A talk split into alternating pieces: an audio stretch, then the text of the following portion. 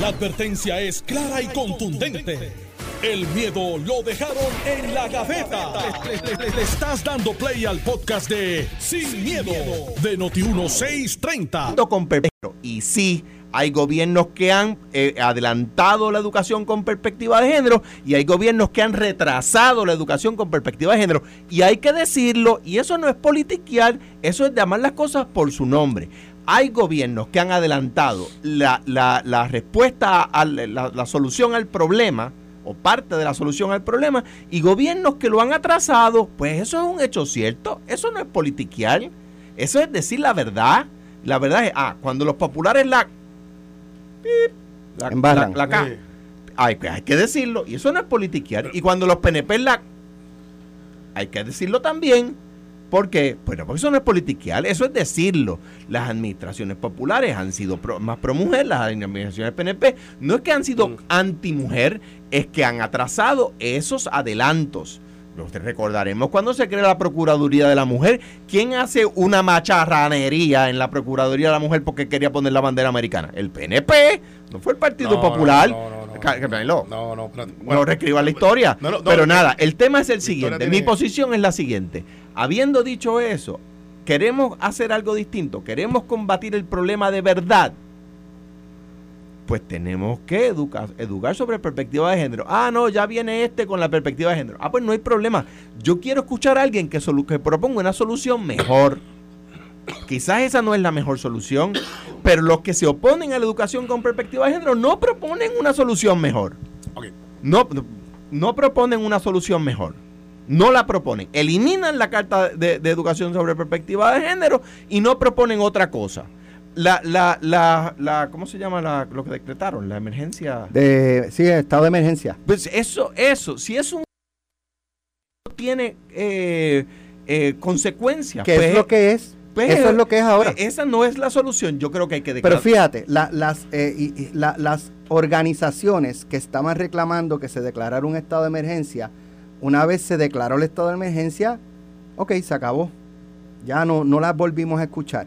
Continúa el problema, está declarado el estado de emergencia, pero no las volvemos a escuchar con la misma, con, la misma fuerza, o por lo menos yo no la, ni las escucho ni las leo tanto como las leí antes. ¿Qué resuelve la declaración de un estado de emergencia si no se toman las acciones que se tienen que tomar más allá de una declaración de estado de emergencia? Carmelo. Mira, lo que pasa es que aquí nosotros perspectiva de género lo confundimos con identidad de género en la discusión.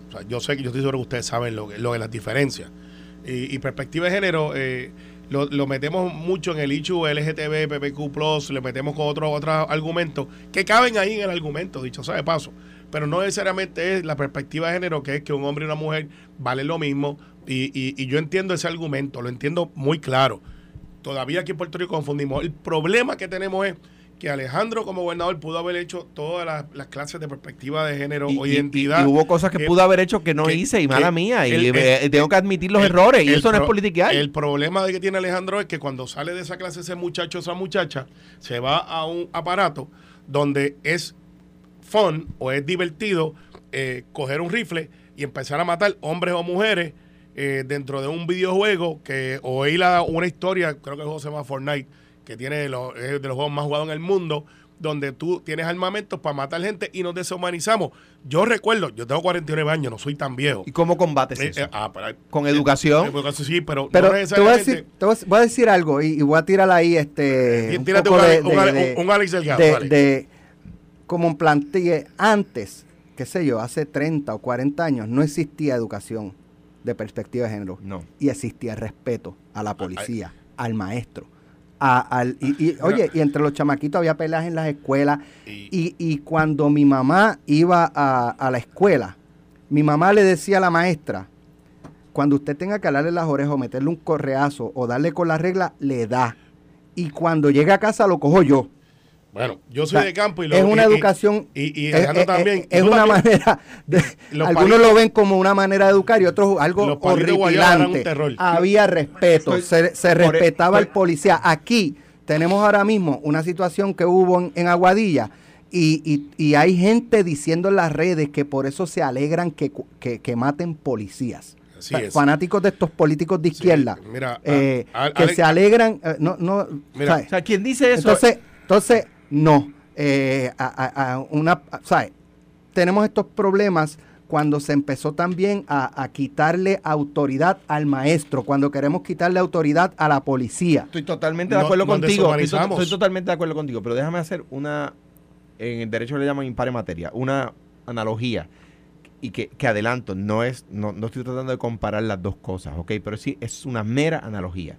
Cuando tú y yo estábamos en la escuela, estaba empezando el concepto de enseñarnos a usar la computadora. X, ¿Por qué? X y cero. Porque no había. Porque, porque, porque eso estaba iniciándose. Eh, hoy los niños estudian con una computadora y los libros están en la pantalla. ¿verdad? En aquel momento no, no se educaba sobre perspectivas, de género, no se educaba sobre ese tipo de cosas, sobre ese tipo de respeto, como tú dices, porque lo había. Hoy escasea. A lo que, lo que dice Carmelo es el mejor ejemplo. Eh, eh, te, voy, te voy a decir más. Te voy a decir más la música que, que mis hijos escuchan hace más necesario, no menos, hace más necesario que en la casa compensemos. Que Wilma como madre, que yo como padre y que su- lo- lo- lo- los tíos, todo el mundo compense, compense. Hace más necesario. El Mis padres no me tenían que decir que lo que uno espera de, de su novia o de su esposa no es la combi completa. Eso no es lo que uno, ese, ese no es el valor que uno le da a ella. Eh, Mi papá no me lo tenía que decir porque yo no estaba expuesto a eso. Yo se lo tengo que decir a mis hijos. Mira, como música está bien hay un montón, o sea, eh, eh, eh, eh, como, como que decía John Lennon, una canción espectacular. Eh, como que dice, I didn't mean to hurt you, I'm just a jealous guy. Claro, en los 60 decir yo no te quise herir, es que yo soy celoso, era aceptado, era una frase romántica. Hoy es una barbaridad. Pues, pues claro, pues a, lo, a nosotros nos tuvieron que educar diciéndonos, oye, los celos no son justificación para herir. Pero, pero, Ah, pero- Yo, yo, déjame validar un poco el, el- lo que trae Alejandro, porque yo tengo dos, dos ya, uno ya es adulto, o sea, cumple 20, Digo, de- de- cumple 20 en me estos encanta días. Yankee, me encanta Daddy Yankee, voy a ir a su concierto y no, no, no lo critico. Lo que quiero decirles, uno tiene que comprender que eso es arte. En el Museo de Arte de Ponce hay una, hay una, hay, Letras misógenas, arte. hay, Sí. hay- en, hay una, en el Museo de Arte Letras de Ponce. misógenas de Bad Bunny no es arte, para mí. En el Museo de Arte de Ponce hay un cuadro que a mí me... me- de- es que el Museo de Arte de Ponce es Pero, pero world Yankee, class. Yankee me gusta. Es world class. Yankee, el. Museo de Arte de Ponce es un museo world class, Y ¿verdad? mi Es un museo world class. pero- Antes de uno pasar a una sala, cuando uno va con niños, hay una sala en particular donde hay un cuadro, que es una obra de arte espectacular, pero el cuadro es de un- una mujer amamantando a un hombre. Y antes de entrar al- al- a, la, a la sala, le explican a los niños que el cuadro trata de la historia de este hombre que estaba preso y no le daban de alim- alimento y su hija que había dado a luz lo amamanta para que él tuviera a través de la reja para que él tuviera alimento eso es una eso es bien Fuerte. fuerte, pero es arte ¿Sabes Mira, qué? lo que iba a validar arte. para pasar a Carmelo, eh, pues yo tengo mis dos hijos, ¿verdad? Este, ya son grandes y, y lo que escuchan en su gran mayoría, eh, yo de chiquito le ponía rock, rock, rock. Sí. Y ellos saben muchas canciones, les gusta también, pero, pero lo que escuchan hoy día es esa música reggaetón. Y escuchan Bad Bunny, escuchan Ozuna y escuchan de todo. Están expuestos a la letra que me gusta y a la letra que no me gusta. Eh, pero yo creo que ustedes dos conocen a mis hijos y son dos seres súper respetuosos, súper responsables. ¿Qué es lo que dice Alejandro? Uno como padre y, y sus tíos y sus abuelitos y todo el mundo tiene que eh, poner también, no es como que dejarlos en los teléfonos celulares escuchando esa música y no, y no tener una cena y hablar de esa música y en qué estoy de desacuerdo y por qué estoy de desacuerdo. Ah, pero Claro. papi, eso es, eso es una letra, uno no lo puede tomar eh, en sentido figurado. O sea, ese tipo de Claro, diálogo claro. lo tenemos. y mis hijos van para el concierto de Bad Bunny Mira, lo- los bailes son diferentes. Antes que había un Conseguiste. periódico. Antes que había un periódico. Mira, claro. aquí antes había un periódico que, que, que tuvo que cambiar su, su manera de vender noticias porque la misma gente lo rechazaba, que, que es un periódico de circulación general, que su- sus primeras planas de todos los días mataron a fulano. Y eso para nosotros no acabóse. Eh, y tuvo que cambiar. pero bajo bajo, Ba- y bajó circulación. Así claro, porque fue. llegó un punto. Pero, pero cuando se mantenía esa primera plana es porque era lo que eh, captaba la atención Y era de un las escándalo, personas. era un escándalo para, para, para Puerto Rico. Ahora tenemos un video, prendemos y lo que están modelando nuestros padres, eh, nuestros padres no, los padres que somos padres más jóvenes, pues, el caso mío, la mía tiene 24 para 25 ya, y, y- y está y es ochentosa como yo. Pero lo que están modelando es los muchachitos con las palabras, los juegos estos, este, cinco horas de screen Claro. time. No vamos a la iglesia, no comemos juntos. ¿Y por qué, por Eh, qué traigo el Mira, tema? Porque está genial el tema y la discusión. Tenemos que hacer la pausa, cerramos con Alejandro. Nada, eh, lo, trajo, lo traigo solamente porque, porque la sociedad se va moviendo. Es mi intención hacerlo con... o sea, ayer salió un artículo de periódico que decía que, que, que el estimado más conservador dice que si se legalizara para uso adulto el cannabis, le ochen- mínimo 80 millones más a Hacienda. Esos 80 millones están yendo al punto de droga y los narcotraficantes los utilizan para comprar armas y para darse buena vida y no pagar impuestos y matar policías. ¿Verdad? Pues yo prefiero que vayan a Hacienda y los usemos en la educación de nuestros hijos. Lo que yo quiero es ir moviendo, contribuir a ir moviendo el pensamiento. Carmelo criticaba, no voy a traer el, el- el- tema, criticaba una, una posición mía y votó de acuerdo y me dijo, hablé- dijo aquí, hablé con mi hija Sí. y mi hija me movió.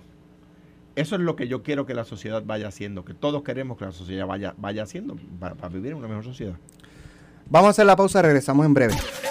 Estás escuchando el podcast de Sin, miedo, de Noti1630. Bueno, ya estamos de regreso aquí en Noti 1630. Esto es Sin Miedo con Alejandro García Padilla. Eh, Saluda a la pastora Wanda Carmelo, Rolón, que nos está escuchando. un abrazo, un abrazo a, Ah, a la saludos a ella. Eh, Alejandro García Padilla eh, y Carmelo debatiendo y yo de vez en cuando metiendo la cuchara. A mí me gusta, a mí me gusta. Recuerda que yo soy fanático de la lucha libre. A mí me- me- Pero me el remonta problema a es que la 80. cuchara, la cuchara nunca está vacía. A veces es aquí no. para darle un cucharazo a Carmelo a mí. Mira. A mí me pregunta que cómo Oye. yo me preparo para el programa. Digo, no pensando en el programa. Vieron, no sé si han visto este la, la, la disputa que hay o la controversia sobre la venta de un remanente de terreno en el condado. Eh, conozco el sitio, conozco el lugar porque Tú corres Cuando- por ahí, ¿verdad? A veces me estaciono al lado del, del remanente. En la línea amarilla. Eh, no, no hay No, línea amarilla. no, no pasa, deje pasar. bueno, Sa- Saludos, Miguel. Este, si, ve la si mercadería, hay, si hay, está destruida y no se ve. No hay línea. No hay línea. Ni amarilla, ni blanca, ni azul, ni Exacto, color. exacto, no está, no está pintado. Este, pero conozco el área y conozco e- ese terreno.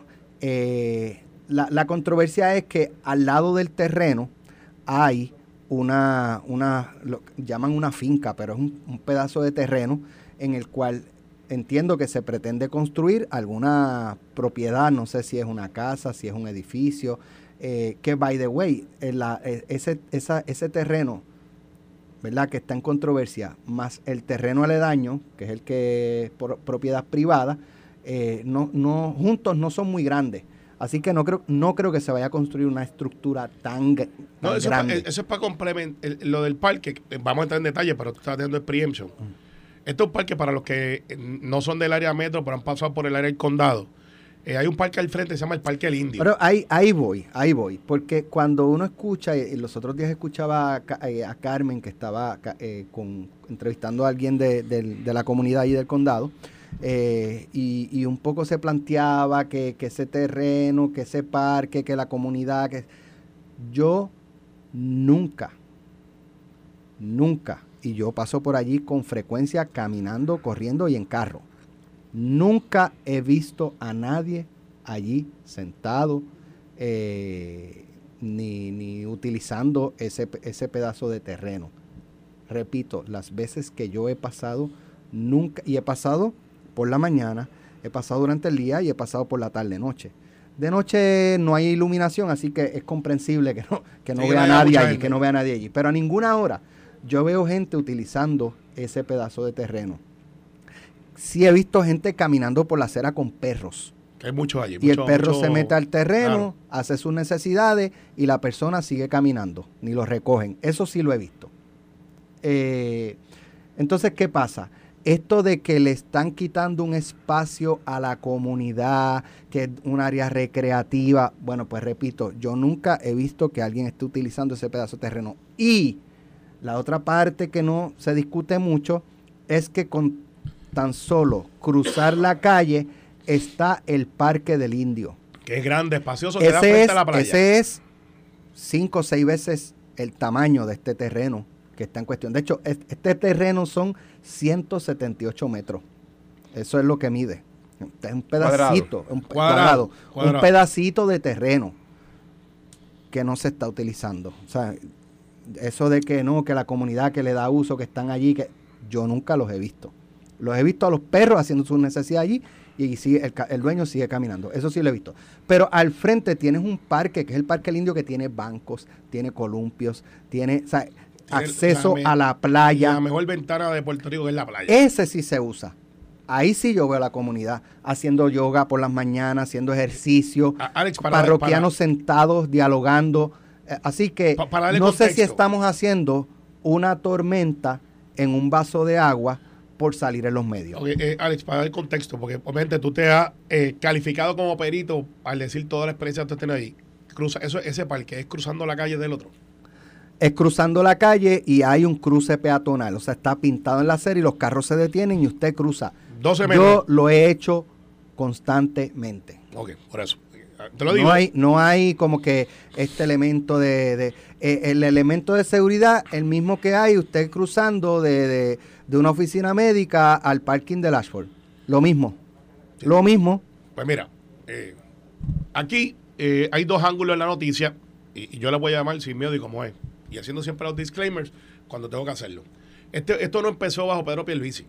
Esto empezó en el 2018. Oye, déjame añadirle eh, bien que en el metro. 2018 Pero- Pierluisi fue bien, gobernador 2019, 2019 creo que. Ah, no, el 19 fue Sí. Pierluisi gobernador Pero también. escúchate esto, weekend. No fue- ah, está bien. fue Pero escúchate esto, otra cosa que me llamó metro es que la ley, según la ley, eh, el, el gobernador tiene que autorizar la venta de ese pedacito de terreno. Sí. A ese micro de administración se llega en las legislaciones. Mira, O sea, que ¿Cuál? el gobernador tenga que soltar todo lo que tenga para, para ver si, ah, porque si el gobernador lo firma y después sale otra, ah, no, que el gobernador que no vio, que no revisó, que no esto, que, que su equipo, o sea, tenemos que mover todo un aparato gubernamental a nivel del gobernador para 178 metros. Pero para que se sepa, eh, esas cosas el gobernador no las analiza, las estudia, se le, se le envía un memorando al gobernador, el gobernador, el gobernador, pues, de seguro lee el memorando. La cantidad de cosas que el gobernador tiene que firmar porque la ley lo dice, por ejemplo, las extradiciones. Cuando si la, si el estado de Nueva Jersey está buscando una persona que es arrestada en Puerto Rico, Eso yo lo entiendo. la extradición, sí, pero a veces son 40 documentos, el gobernador no sabe quién es, de qué se le acusa, por qué se le acusó allá, etcétera. Lo debería hacer el secretario de Justicia ya, pero anyway, está ahí. Ahora bien, dicho así, cu- ¿cuál es? eh, vamos, son 178 metros, me dice cuadrado. Eso, eso. Cuadrado, eso es menos Pues- la mitad de lo que es una, una, un terreno de urbanización Lo- este, tradicional que son 325. Mi opinión es la, la siguiente. 178 metros, 178 cuerdas, 178 pulgadas cuadradas. Hay un, hay, para vender bienes públicos, hay unas, hay que cumplir con unos requisitos de ley. A, B, C, D, E. ¿verdad? Hay que cumplir con A, con B, con C, con D y con E. Para vender una, una, de nuevo, 178 centímetros cuadrados, 178 metros cuadrados, 178 cuerdas, ¿verdad? Kilómetros cuadrados. ¿Se cumplió con A, B, C, D y E? Sí, fenomenal, pues se cumplió. Eh, los requisitos que establece la ley. No podemos ahora, porque no nos gusta o porque nos gusta, establecer requisitos adicionales. No se cumplió. Pues no se cumplió, hay que volver a, a hacer el proceso. Yo creo que el tema, eh, porque en este caso estamos hablando de 178 metros cuadrados, en una esquina... eh, Sí, la- los argumentos de, por lo menos los argumentos que he escuchado hasta ahora de, de la comunidad y o sus portavoces, eh, no tiene que ver con legalidad.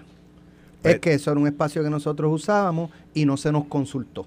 Eso es todo. Pues, pues si, si la... Si la si hasta no, ahora lo que yo Por escuchado. eso, si no tiene que ver con legalidad, bueno, pues, pues uno puede decir, de acuerdo a esta experiencia, si es un espacio que ha estado abierto al público, me estoy inventando mientras hablo, eh, si es un espacio que ha estado abierto al, al uso público eh, y, se demuestra eso, la, la autoridad concerniente del Estado tendrá que consultar a los vecinos en una vista pública o, o mediante ponencia, si están de acuerdo o están en contra. ¿verdad? Consultar no es no, no es hacer un referéndum. Ah, pues se consulta y se va para adelante. Eh, ¿Se vende o no se vende, verdad? Pues nada, yo lo, lo que pienso es que sí, okay, ¿se cumplió con la ley? Sí, bueno, pues uno puede gustarle o no gustarle, pero se cumplió con la ley. Se, que, era, que era el tema de, yo me acuerdo de la, de la transacción del aeropuerto. Yo, cuando yo me enfrento a eso, yo decía, bueno, si el contrato se firmó, me, tocaba a mí ejecutarlo o no ejecutarlo, darle para adelante o no darle para adelante. Yo decía, bueno, hay que darle certeza a la gestión del Estado. Yo no voy a, a cambiarlo, a cambiarlo todo porque no, porque pues yo, yo lo hubiese hecho de manera distinta. Se le dio certeza. Es jurídica, tenía certeza jurídica. Se le añadimos que no votaran empleados públicos y que, y que eh, se le añadió un término para que hicieran las inversiones que tuvieran que hacer. Ellos aceptaron, vamos para adelante. Eh, aquí, ¿se, se, se, le, ¿se cumplió con, la legal, con, la, con el ordenamiento legal? Sí. Bueno, pues a mí puede no gustarme que vendan bienes públicos, pero, pero pues se cumplió, se cumplió. No se cumplió, ah, pues hay que hacerlo de nuevo. Mira, eh, Carmelo. aquí vamos, vamos a darnos de chiquita. Aquí Y hay- creo que el DTOP vi hoy en la televisión que el Departamento de Obras Públicas, que era el- el- la, la entidad custodia de ese bien, determinó que se cumplió con los La, parámetros la legales. secretaria Vázquez había eh, dicho el fin de semana que aunque la información de primera instancia que se tenía es que se había cumplido con todo, de todas maneras ella ordenó una reevaluación de todos los pasos que se dieron y que el informe se lo tenían que entregar ayer. Entiendo que obviamente se lo entregaron porque y- ella ya dijo que luego de esa revisión Está todo se cumplió con todo. Pues mira lo que pasa. Esto empezó, yo dije 2018, no porque la venta se ha dado el 2018. Es que hay una casona abandonada allá al frente que da colindante con ese terreno y aquí lo que se dio fue Esa- lo que ese terreno, esa casa yo creo que se demolió. se demolió. Y está el terreno ahora limpio. Y lo que hicieron ahora fue lo que se llama en notaría eh, una reagrupación. Tenías ese terreno ahí que basado en lo que la información que yo tengo y que la propia secretaria eh, dijo, no tuvo que ir donde el gobernador o donde decía la gobernadora porque no excedía los medio millón de dólares. Si excedía medio millón de dólares, entonces tiene que ir a Fortaleza y al gobernador, eh, cosa que como dice Alejandro es inoficioso porque el gobernador no ve eso. Eso es un grupo que dice, mira, esto se cumplió y el gobernador pues, le estampará la firma si, si es que procede. Este no es el caso. Esto no tuvo que ir a Fortaleza. ¿Y por qué te digo lo de Fortaleza? Porque en breve te digo dónde, lo, dónde la cosa. Esta compañía que se llama Cruz, eh, que ya había adquirido la casona, obviamente estaba mirando eh, el parque al frente para poder extender, porque si va a hacer 10 pisos para arriba, que es lo que aguanta allí más o menos los edificios que están alrededor, eh, y tiene un parque al frente, él dice, pues eso me hace falta para quizá el diseño o, para entrada o todas estas cosas que se hacen en los desarrollos. Se hace todo el proceso, se hace la tasación. La tasación estaba disponible para un descuento que llevaría la tasación a 116 mil dólares. Se hacen 145 porque entonces el desarrollador le dice, no, quizás mirando lo que está mirando, dice, no me dé el descuento, yo con 145 puedo ir. Se hace el proceso, se va a la Junta, se, se hace públicamente, o sea, no es que esto estaba escondido en un cuarto. Y entonces, ¿cuál es el hecho? Fíjate que tú planteas lo correcto. Esto no es un hecho de legalidad. Ah, pues, ¿por qué estamos hablando de esto? Porque a alguien se le ocurrió decir, ah, lo que pasa es que ahí está el, el, el concuñado del gobernador. Pues, Puerto Rico es 100 por 35. Yo conozco a Fernán. Fernán, que, que él es, eh, eh, es un arquitecto súper reconocido, joven, una historia de vida espectacular con sus hijos, eh, sobre todo uno de ellos que tiene una condición que esa gente son un espectáculo de familia. Eh, y, y te voy a decir más, ese muchacho estudió en Cornell, se pudo haber ido para Estados Unidos continentales a hacer lo que da la gana y se quedó en Puerto Rico eh, cuando no había mucho trabajo para los arquitectos. Te digo que es un espectáculo de persona y arquitecto. Y lo conozco yo porque mi hija quería ser arquitecta y, y, y a dónde tú vas, a los arquitectos a, a consultar. Y el único dicho ahí que, ah, es que él está casado, el arquitecto, está casado con la hermana de Andrés Guillemar. Ah, que Andrés Guillemar es la hermana del esposo de Caripe Luisi. Ah, que Caripe Luisi es La hermana del gobernador. La hermana del gobernador. O sea, con cuñado del gobernador. Con cuñado. Es que yo soy malo en decirlo. Sí, pero lo dijiste ahorita. ¿Qué pasa? Ese es el único ángulo. Pero la pregunta es, cuando empezó esta transacción, ¿qué se iba a hacer? ¿Pedro Pelici era gobernador? No. No. Alejandro dice que fue... ¿Qué fue? ¿2018? 2018 19, empezó, pero, 19 pero la compraventa se da 2021, pero el 2020 en diciembre, antes que Pedro Pelici juramentara, ya eso estaba ya... Estaba adjudicado. Eso venía 2018, 2019. 19 por ahí. O sea, y Pero de gobernador decir- fue, fue gobernador en el 2019. Estoy Sí, pero pues fue un weekend, chico. Fue de viernes a lunes. No le dio tiempo. Ni siquiera se mudó. No fue ahí, no fue ahí, no pero fue en esos días, Pero no después, fue en después regresó con toda la fuerza y mira dónde estamos, progresando. Pues mira lo que pasa. Ay, Dios Eh, mío. eh, El, el hecho es. El hecho Jennifer es- no eh, piensa el- igual. El, hecho es. Piensa mejor. Jennifer no. pues, anda. Carmelo se va con Jennifer. No, que piensa mejor que estamos se para adelante. enteró por Noti Oye, uno. Pero mira cómo este tira para el Se enteró por día- Noti1. Al final día no hay nada ilegal.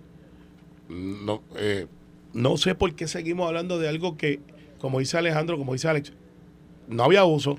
Ah, pero ahora queremos Pero, pero, espérate. reclamar. Yo, que yo estoy de acuerdo con ustedes en, en eso, en eso que dicen, pero que los vecinos de la comunidad tienen derecho a que se evalúe si se transmite, si, si la titularidad del bien que era del Estado, que era del pueblo de Puerto Rico, se transmitió legalmente. Ah, claro. Ah, pues yo creo que pero eso no es oponerse. yo creo, yo creo que está muy bien y que, oye, y o que, detenerlo. Oye, y que pueden presentar disgusto, que, al- que Claro, haya miembros de claro, la comunidad claro, sí. que digan, oye, yo quería aquello como estaba y no quiero que haya una estructura. Y, oye, pues, pues claro que te- su derecho tienen. Ma- mañana van a decir que ahí es el hábitat del pájaro este. ¿Cómo se llama? El, que El guabairo. El guabairo. Que se mudó, Pero- de, pero- se mudó de Guánica de para el Guánica condado. Y lo van a poner allí O sea, el condado. El mira, guabairo vive Para en mí, el la, la- la discusión es si se hizo legalmente o no, pero que la comunidad tiene derecho a oponerse, pues tiene derecho a oponerse Claro. sea libre. Claro, Pero, pero, cuando hagan el edificio, estoy seguro que muchos van a decir, oye, la, la- la- pero la si por oposición se va a detener, to- se va, no se va a detener, No, se va a seguir si deteniendo todo en Puerto Rico. Claro, hay que ver si fue legalmente, claro. Regresamos mañana. Esto fue, el podcast de Sin, miedo, de Noti1630. Dale play a tu podcast favorito a través de Apple Podcasts, Spotify, Google Podcasts, Stitcher y notiuno.com.